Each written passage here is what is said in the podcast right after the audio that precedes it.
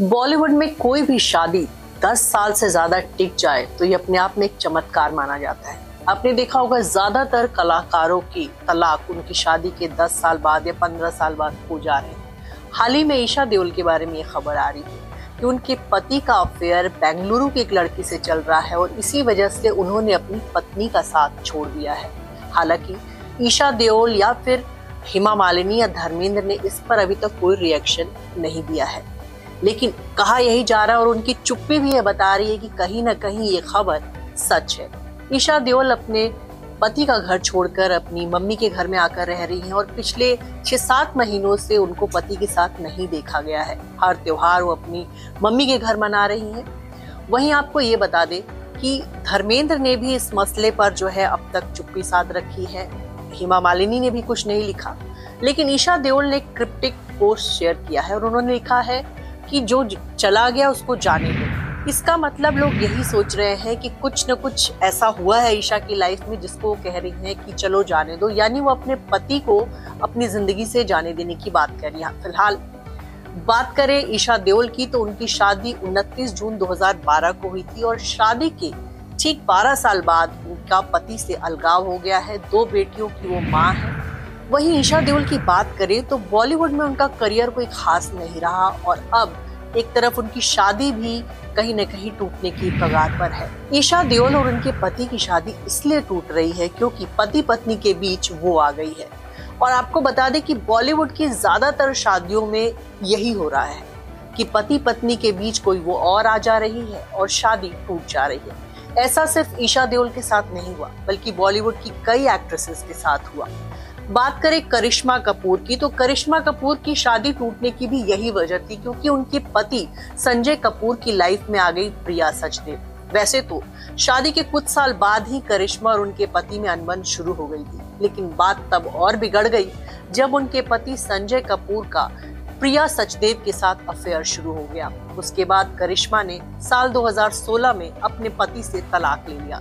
पति से तलाक के बाद करिश्मा अकेले मुंबई में रह रही हैं और अपने दोनों बच्चों को पाल रही हैं। अमृता सिंह के साथ भी कुछ यही हुआ था। सैफ अली खान के साथ वो हैप्पीली मैरिड थी, दो बच्चे थे।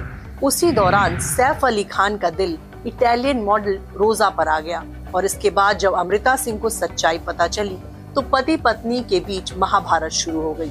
अमृता सिंह सैफ के साथ रहने को तैयार नहीं थी क्योंकि उनको पति ने धोखा दिया था और बाद में सैफ भी जो है अपनी पत्नी और बच्चों को छोड़कर अपनी गर्लफ्रेंड रोज़ा के साथ रहने चले गए थे। हालांकि उनके साथ भी उनका रिश्ता लंबा नहीं चला और बाद में उन्होंने करीना कपूर से दूसरी शादी कर ली।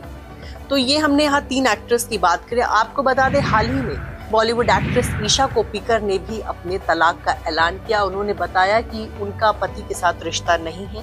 हालांकि दोनों दूर क्यों हुए इस बारे में कोई खबर नहीं आई, लेकिन कहा जा रहा है कि यहाँ भी पति पत्नी के बीच किसी वो की बात हो सकती है क्योंकि आमतौर पर शादियाँ तभी टूटती हैं जब कोई तीसरा आ जाए। आपको ये बताया सोहेल खान की भी शादी टूटी है दो हज़ार तेईस में। दोनों उनका उनकी पत्नी से तलाक हुआ। तब ये कहा गया कि सीमा सचदेव और सोहेल खान के बीच आ गई खुमा कुरैशी और इसी वजह से पति पत्नी के बीच झगड़े शुरू हो गए और फिर बात तलाक तक पहुंच गई।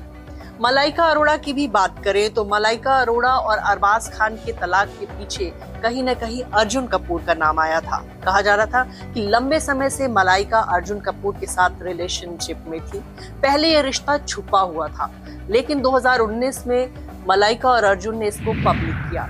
इस बात को लेकर खान खानदान में पहले से ही काफी गहमा गहमी हो चुकी थी। आपको बता दें अर्जुन कपूर पहले सलमान खान की बहन अर्पिता के बॉयफ्रेंड थे और उसके बाद अर्पिता से ब्रेकअप कर उन्होंने मलाइका अरोड़ा के साथ अपना रिश्ता जोड़ लिया था।